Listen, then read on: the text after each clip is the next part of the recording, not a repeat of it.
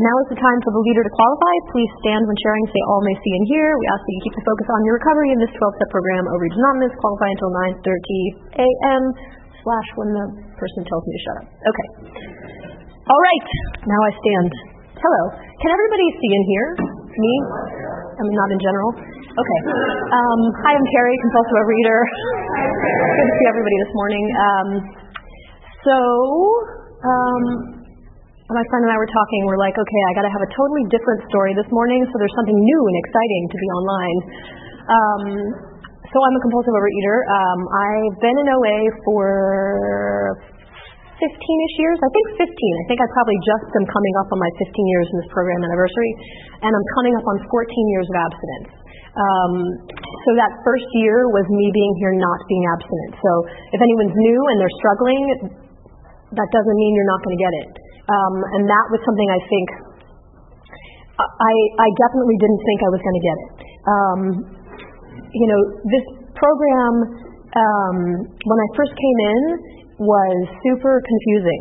And we use a lot of terminology, and the 12 steps are very abstract. And they're actually very concrete, but when you first come in, they appear to be very abstract.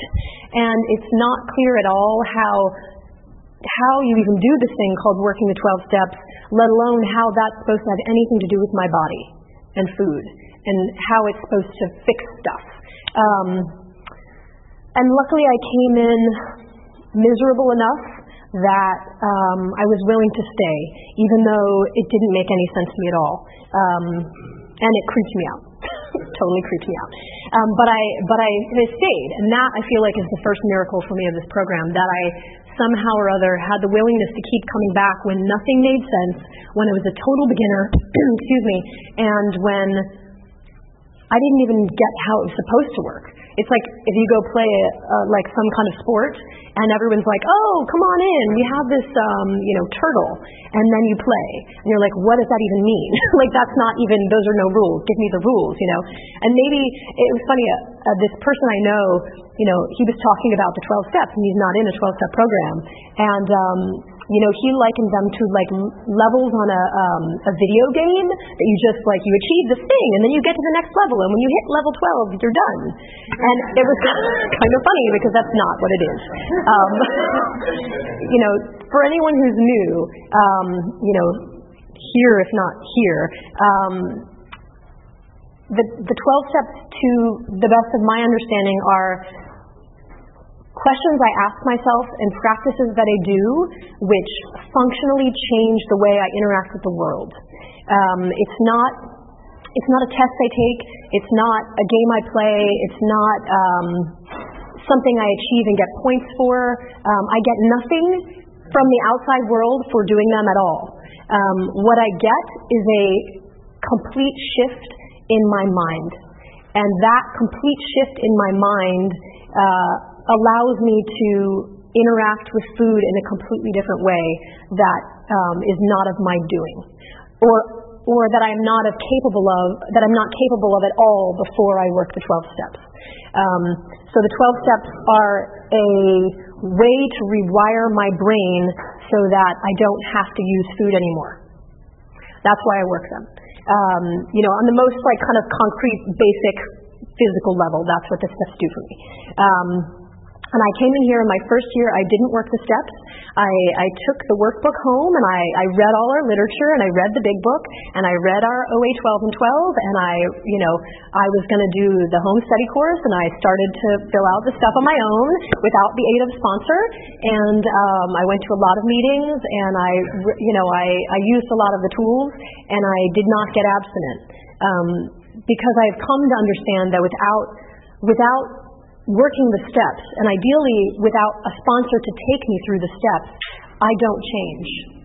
And the whole point of this is that, for me, I have to change because all of my effort for my entire life to control my food ultimately did not lead to me being able to control the food, at least not on any consistent basis. And that's the trick, because occasionally I could control the food. And that's the trick. That is truly, like, that's the crux of the disease, because that, like, fleeting moment of illusory control convince me that I could and should be able to control food, which is not accurate. Like for me, for my physical being, I can't.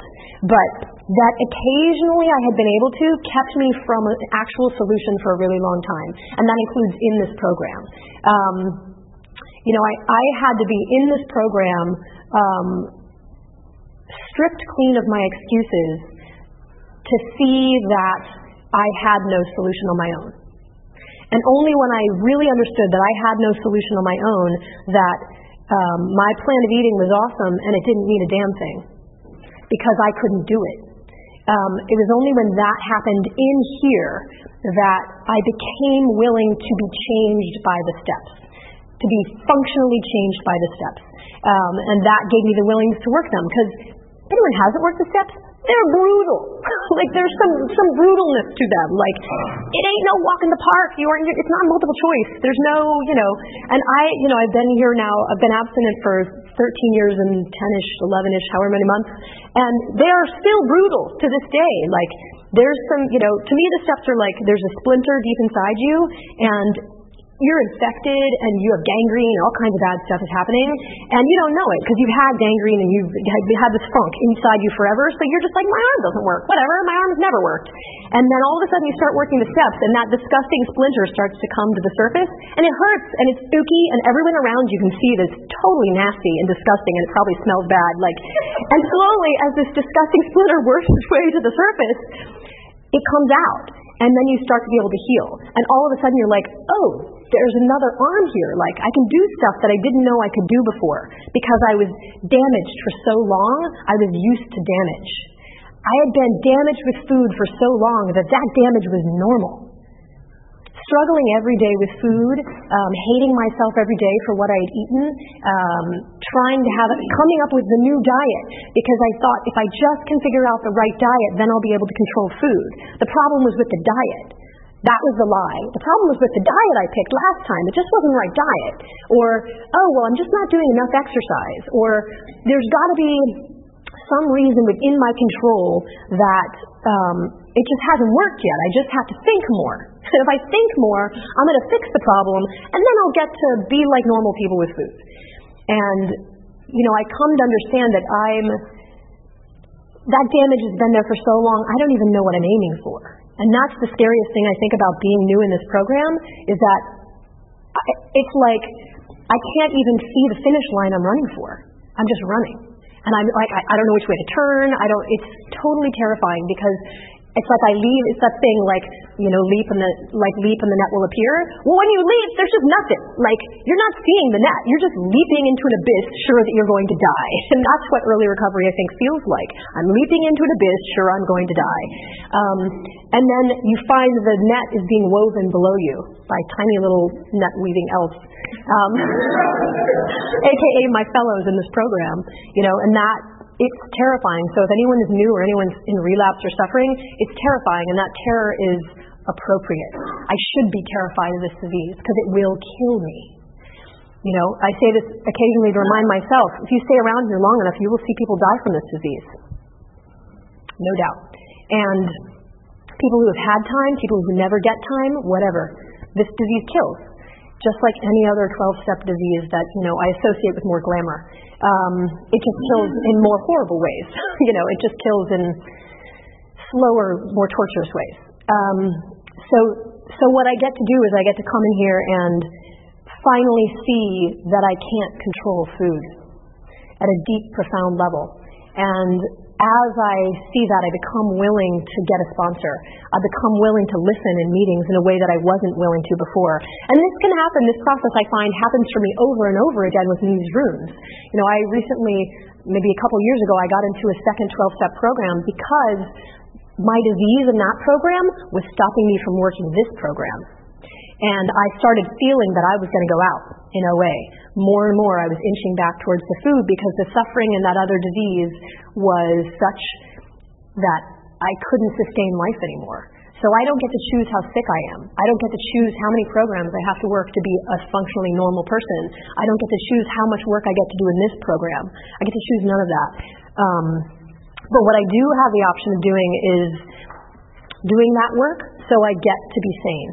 you know, so I get to have a happy life, you know, or my best shot at a happy life. Because this program also, you know, 12-step is having had a spiritual awakening as the result of these steps, ... What I'm promised is a spiritual awakening as the result of these steps. I'm not promised any physical stuff. I'm not promised a sexy mate. I'm not promised a house. I'm not promised a cool job. I'm not promised any of that. What I get is a spiritual awakening as the result of these steps. That spiritual awakening makes me my most able to get that other stuff, to do whatever footwork is necessary to have what other stuff that, you know, I believe that my higher power wants for me and I want for me in this life. But the spiritual awakening is my goal for the 12 steps. You know, and that is something that's constantly I'm having to walk more and more deeply into that path. I have to, you know, with coming on 14 years of abstinence, my need for a higher power is as great now as when I first walked in. My powerlessness over food is as great now as when I first walked in. The difference is now I know this program works. So unlike when I first come in and I don't know anything and I don't know the program's going to work, and so it's completely blind faith that I'm doing all this stuff called the steps. I don't understand what the steps are doing to me. So the whole process of freaking out that happens when one may work the steps, like, I have no experience with that, and I just think I'm actually going insane. But then the good news is, you know, working the steps multiple times, I at least know I'm not going crazy. I'm like, oh, this is the part where I hate everything and everyone. Got it. You know, I'm in my fourth step. Oh, and now I'm afraid of everything. That's because I'm in my fear inventory. And oh, you know, like, my defects of character all over everything being sprayed across the world. Oh, because I'm in my 6 and 7 steps, you know. Like, I have at least the, you know, the self-knowledge can soothe me in that way because at least I know I'm not going crazy. Unlike the first time when I really didn't know that. So, you know, as I come in here and I have the ability to slowly be worked by the steps and to work the steps, I start to change, and then my relationship with food starts to change. And at first it's all of my self-will towards using a sane plan of eating. I apply all of my self-will, and because that's the proper use of will. The 12 traditions and the 12 steps, the AA 12 and 12 makes it clear, like, the proper, it's not that I don't use my will. I absolutely use my will. I use my will along the lines of doing what I believe to be God's will. So I don't just get to, like, lay back and wait for things to happen. I have to apply my will to the best of my ability. So as I'm doing that, I'm applying my will. The change is I apply my will towards working the steps and using the tools, as opposed to what I used to do, which is applying my will towards working a diet and an exercise program. Both of which may be fantastic and may work for normal people, but, you know, I am physically different than normal people. There's something that happens in me where if I eat a bite too much of something, I don't say, oh, that was too much of something. My belly hurts now. I think I'll stop. That phenomenon doesn't happen for me. What happens is, oh, I had a bite too much of something. I think I'll have 4 more. You know, oh, I'm in excruciating pain. I think I'll have 7 more bites. You know, and then at some point the pain becomes so much, or the drug effect is so intense that I am effectively high. And in that highness, maybe I don't need to take, you know, the 45th bite. Just I can stick with 44. And then I get to, you know, wake up from my food coma the next morning, hating myself and unsure once again why I took that first bite, or the second, or the 14th, or the 19th, or the 45th. And that why, the question why, used to be super duper important to me. Why do I do it? Why do I have this disease? Why? And now I don't care because it's irrelevant. I have a solution, so why do I care why? All I need to know is how to not. And the how to not is to work the steps. You know, for me, there are a million options in the world. And if anyone is using those other options, right on, brother, right on, sister, like, do whatever works, you know. But the reason I keep coming back to OA is because OA keeps working. I have a normal-sized body. I did not before.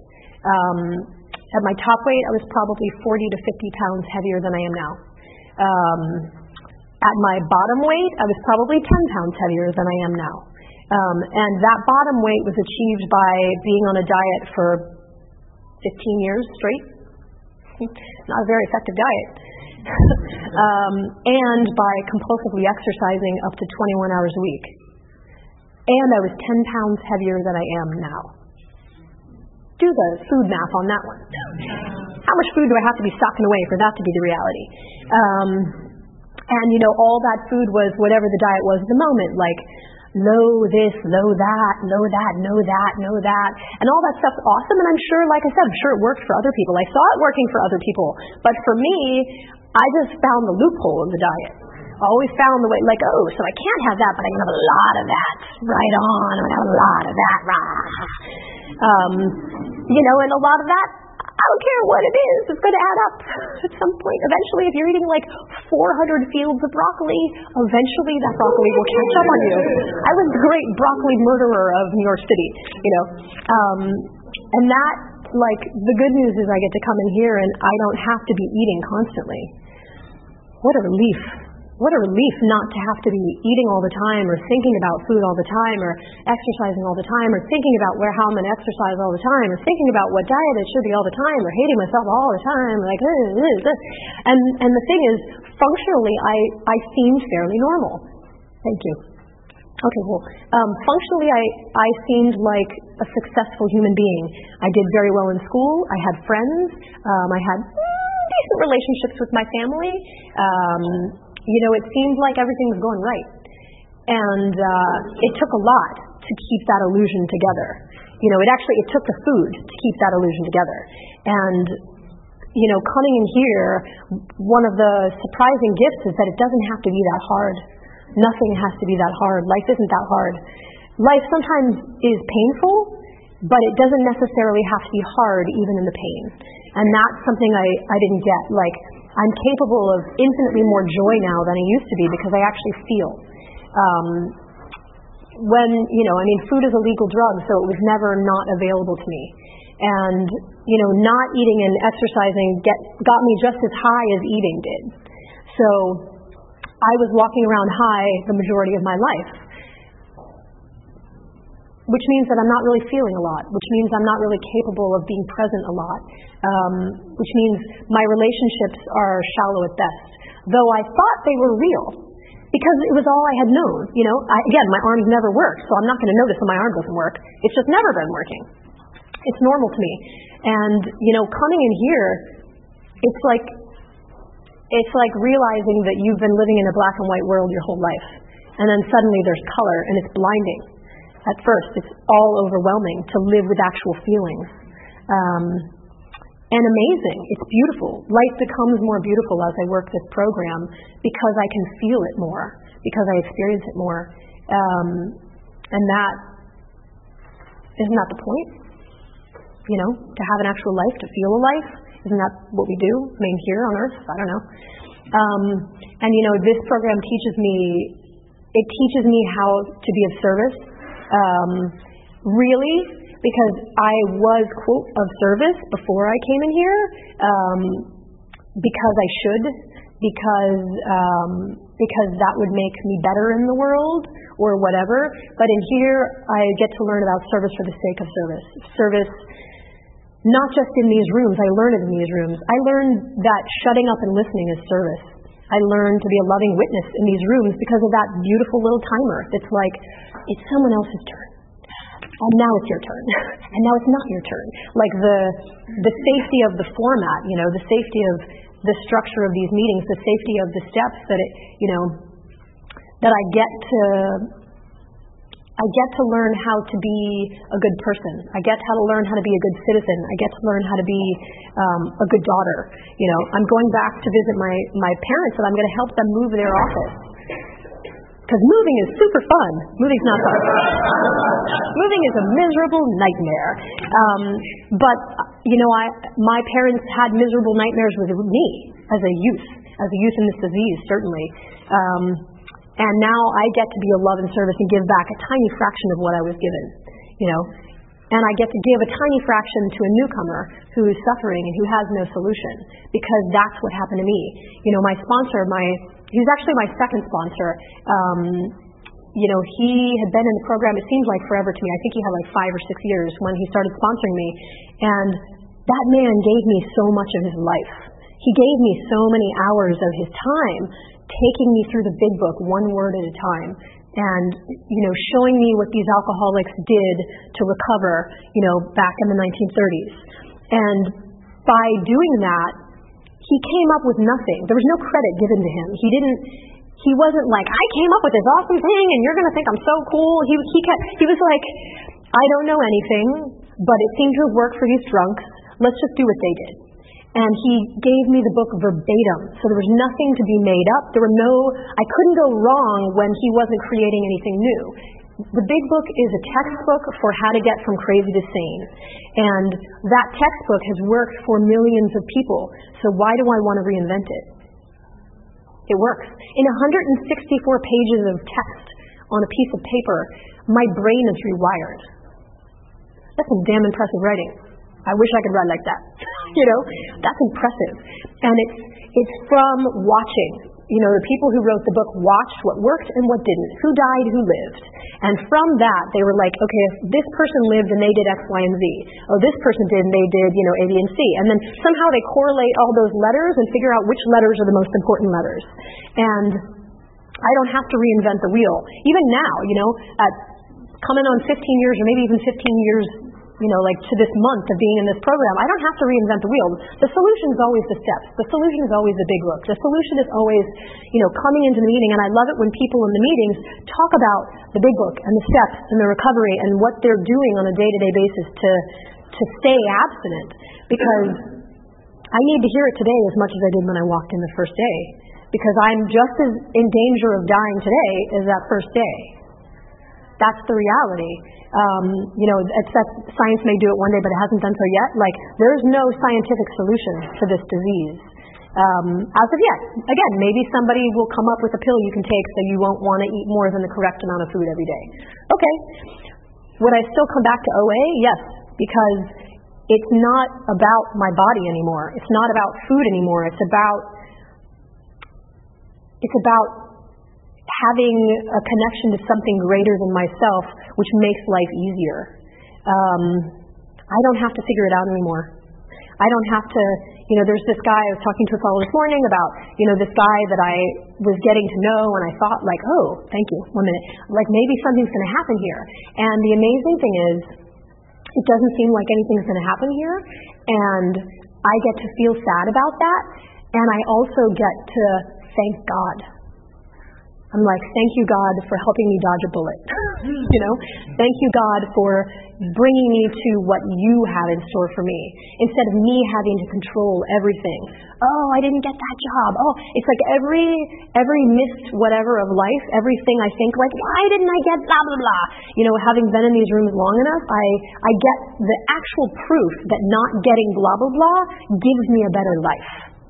Every piece of suffering that I live through leads me to a better life. I get proof of that. I don't have proof of that when I walk in, but being in here for long enough, I get proof of that. And if anyone's, new or struggling, I'm grateful that I had the ability to keep walking the path so that my proof appeared before me. Again, physical, emotional, and spiritual. That I get to have this body, thank you, without doing any exercise or, being on a diet is a miracle. But it is the smallest miracle that I've received of all the miracles I've gotten from this program. So, thanks for letting me share. Okay. This is time for questions only. There's no sharing at this meeting. If you need to share, please do so with any one of us after the meeting. Also, please remember that the opinions of the leader are my own and not those of Overeaters Anonymous as a whole. When asking questions, you do not need to identify yourself. Please remember, if you ask a question, your voice may be audible on the OA podcast. Okay, got it. Check. Questions. Does anyone have questions? Two parts. One, what do you do on a daily basis to work with steps? And two, could you give us a specific example of a problem in your life and how you use the steps to improve it? Okay, I'll try to move both. First question is, what do I do on a daily basis?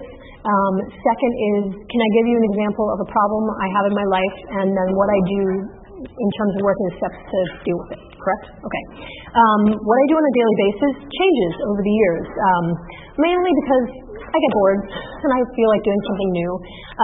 Right now, what I do on a daily basis, and I had gotten out of this practice for a while, was that while I'm still in my bed, I turn over, I get down on my knees on the nice, squishy, comfy bed, and I say a minimum of the first 3 steps. And I say them and mean them, so sometimes that process will take me an hour because I'm not paying attention and I'm distracted and I'm petting kittens and, like, you know what I mean? So for at least the first 3 steps, I'm like, you got to focus, Carrie. Like, focus and actually pay attention and mean these 3 steps and apply them to today. So what I'm powerless over today may be, you know, I may add a thing. I may, like, not put a thing that was bothering me yesterday. Sometimes I've gotten back into the whole God box thing. Sometimes if I feel as if there are things that I just really want to control in my life, I break out a little scrap of paper in my little handy pen and I write down all the things that I think I'm in charge of, or that I think God's totally jacking up, or you know, anything that is in my mind that day is something that is my business to control. And I write it all down and I stick it in my God box. I'm like, all right, God, that's yours today. Tell me what's mine. And then, you know, depending on the day, I sometimes will stay on my knees for the rest of the 12 steps. Sometimes I won't. It just depends on my mood, honestly. But sometimes I'll say at least through, like, I'm reworking a 4th step in this program, 4th and 5th. So usually I'll add at least the 4th and 5th steps to that process every day. What else do I do every day? I talk to God every day. I mean, throughout the day, you know, we pause whenever, in all moments of emotional disturbance or indecision, we pause, we ask for quiet. Pardon me, and we say, God, grant me the serenity to accept the things I cannot change, courage to change the things I can, and wisdom to know the difference. Thy will, not mine, be done. The instructions for the 3rd step are, I do that in all times of emotional disturbance and indecision throughout my day. There are other instructions, like when we face indecision, you know, we pause, we ask for inspiration from God, inspiration or intuitive thought. So I do that stuff as well. Some days, for whatever reason, when I feel more confused, I'm more likely to go to God for more answers. Some days, when I feel like I'm handling it, I don't do that as well. Inevitably, the days where I talk to God more go better. So that's that. You know, I use the tools as they fit. You know, I try to do morning writing every morning. I may not always do it. Yeah, I mean, tools are tools. So I don't always use a hammer if it's, you know, time to, you know, make some pottery. Like, I use the tool to fit whatever the problem is of that day. Okay, so a problem that I've had and how I use the steps to approach it. Okay, so this, you know, this guy that I've been kind of interested in, maybe something's going to happen. You know, I have opinions about his behavior, shocking though that may seem, and you know, his values, and et cetera, et cetera. And so how I use the steps is that, you know, when in all moments of emotional disturbance, first I stop, I pause, and I'm like, God, buddy, you need to handle this, because I am not about to handle it the way I think you want me to. I'm about to handle it some other way that seems way more fun right now, you know? And so what I do instead is, before, you know, like it says in the big book, in times where when we're getting heated, we can pause and say, like, oh, I think I better not have this conversation right now, and I back my little booty up, and I go somewhere where I can do a little 10th step. And, you know, I can do a 10th step in my mind, I can do a 10th step on paper. I find with people that I'm dating, generally on paper is more effective because, you know, like, they're a little deeper generally, and they need a little more paper in between me and my mouth. So, you know, I'll do a 10th step, and I will make sure I get through the resentment prayers and my part before I have a conversation with anyone. And then, you know, lately I'm in a thing where I'm like, God, save me from defensive speech. I always want to defend myself through my language. I always want to shield myself in all circumstances. And more it's like, crack it open. Forget my pride. Forget my ego. Help me tell the truth. No matter what that does to me. No matter how hard it is. Help me be open. Help me be honest. Help me act with love and kindness in the world. And I pray for that too, because that ain't easy. That is some advanced stuff right there. So, whatever that's worth. Thanks so much. I mentioned that you, for a while, that your connection to the program was dwindling, and then you had to deal with another issue in order to come back. So you haven't, you go through the whole steps, the cost and the whole bit, and that terminal, mm-hmm. you just kind of, so you did work the whole thing. Yeah, I mean, the question is, did, you know, I had mentioned that my struggles in another area of my life were taking me out of this program, and that, and the question was, what did I actually go to that other program, work the steps, do the whole shamil? I am in the process of doing the whole shamil because I discovered my powerlessness in another arena, and the only solution I know to powerlessness is the steps. So, you know, when I first came into OA, when I probably had around 3 years of abstinence, a bunch of stuff came up. It was like suddenly everything I was powerless over. My whole life was a disaster. And so I visited a bunch of other programs. I probably visited like 4 or 5 other programs, and I went there for support. I went there for fellowship. I went there to be able to share about the program, honestly, whatever my struggle was. I worked some steps, but I think ultimately I discovered in those other arenas I wasn't truly powerless. I wasn't truly powerless. But this other one, I'm powerless. So I'm working the full deal. Any more questions? Thank you very much.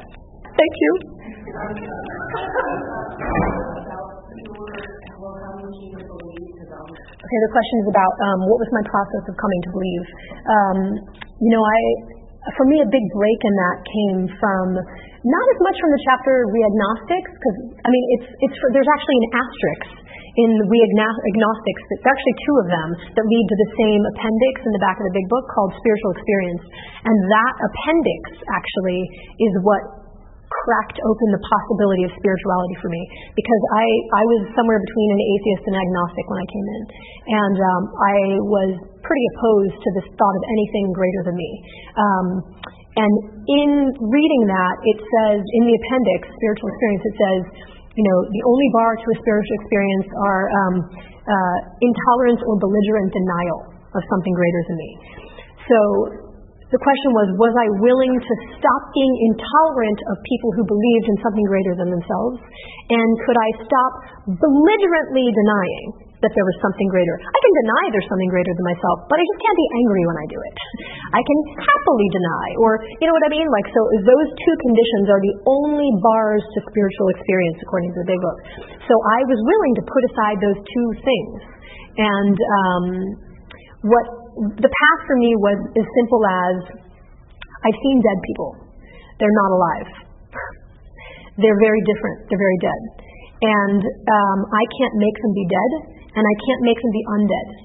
So something, undead zombies, sorry. I can't do that either. I can't make them zombies either. So something is greater than me. I can't do death and life. Proof of something greater than me. I don't have to ever understand more than that. I can't make trees grow. I can't make an iPhone work, for the love of God. So, you know, I definitely can't do life and death. So that's proof of something greater than me. And that little crack in my, no, there's never anything greater than me, that crack was enough that it could become other things. I use the word God because it's short and I'm lazy.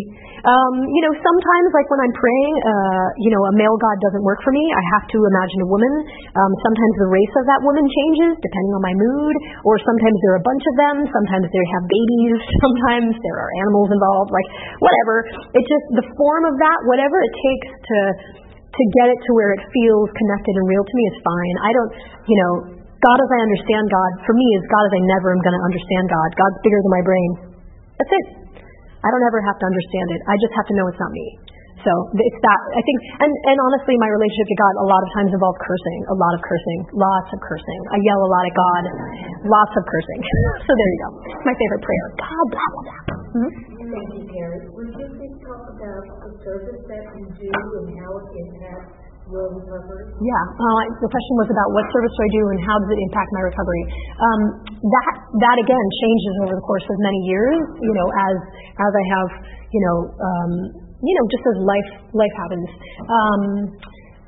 Right now, I have fellows that I talk to. I have a sponsor that I talk to, and even that, like that, I talk to my sponsor is service, because I'm allowing someone else to be of service to me, and that's a profound change in the idea of service.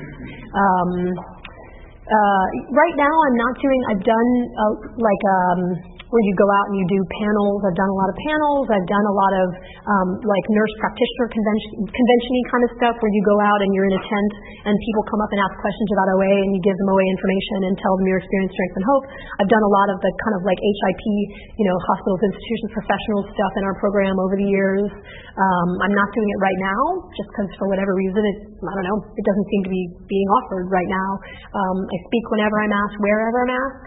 I'm also kind of a travel whore, so I'm like, you want me to speak where? Yes, I definitely will speak there. I think, and then, I mean, that's within program. I think the biggest service that I get to give within program is showing up just at a meeting so someone's not there alone. Because when you're alone in a meeting, it's not a meeting. You know, it's just being physically in a chair, shutting up and listening, you know, texting. I do a lot of text service. And how does it impact you? Oh, how does it impact me? It gets me out of me. It keeps me abstinent. How I stay abstinent is a whole series of things, and I don't want to pull out one thread and discover that was the thread that kept me from insanity. So that seems to be part of this mesh that keeps me abstinent, so I keep it in the mesh. You know, it also... It instantly, whatever my problems are, the easiest form of meditation is to listen to another human being, for me. That's like instant connection to God, instant out of my selfness, and that's my go-to form of meditation when I can't be quiet in my own mind, listening to someone else's mind. So it keeps me from being crazy, is what it does. So. Okay, right on. All right, thank you, everybody.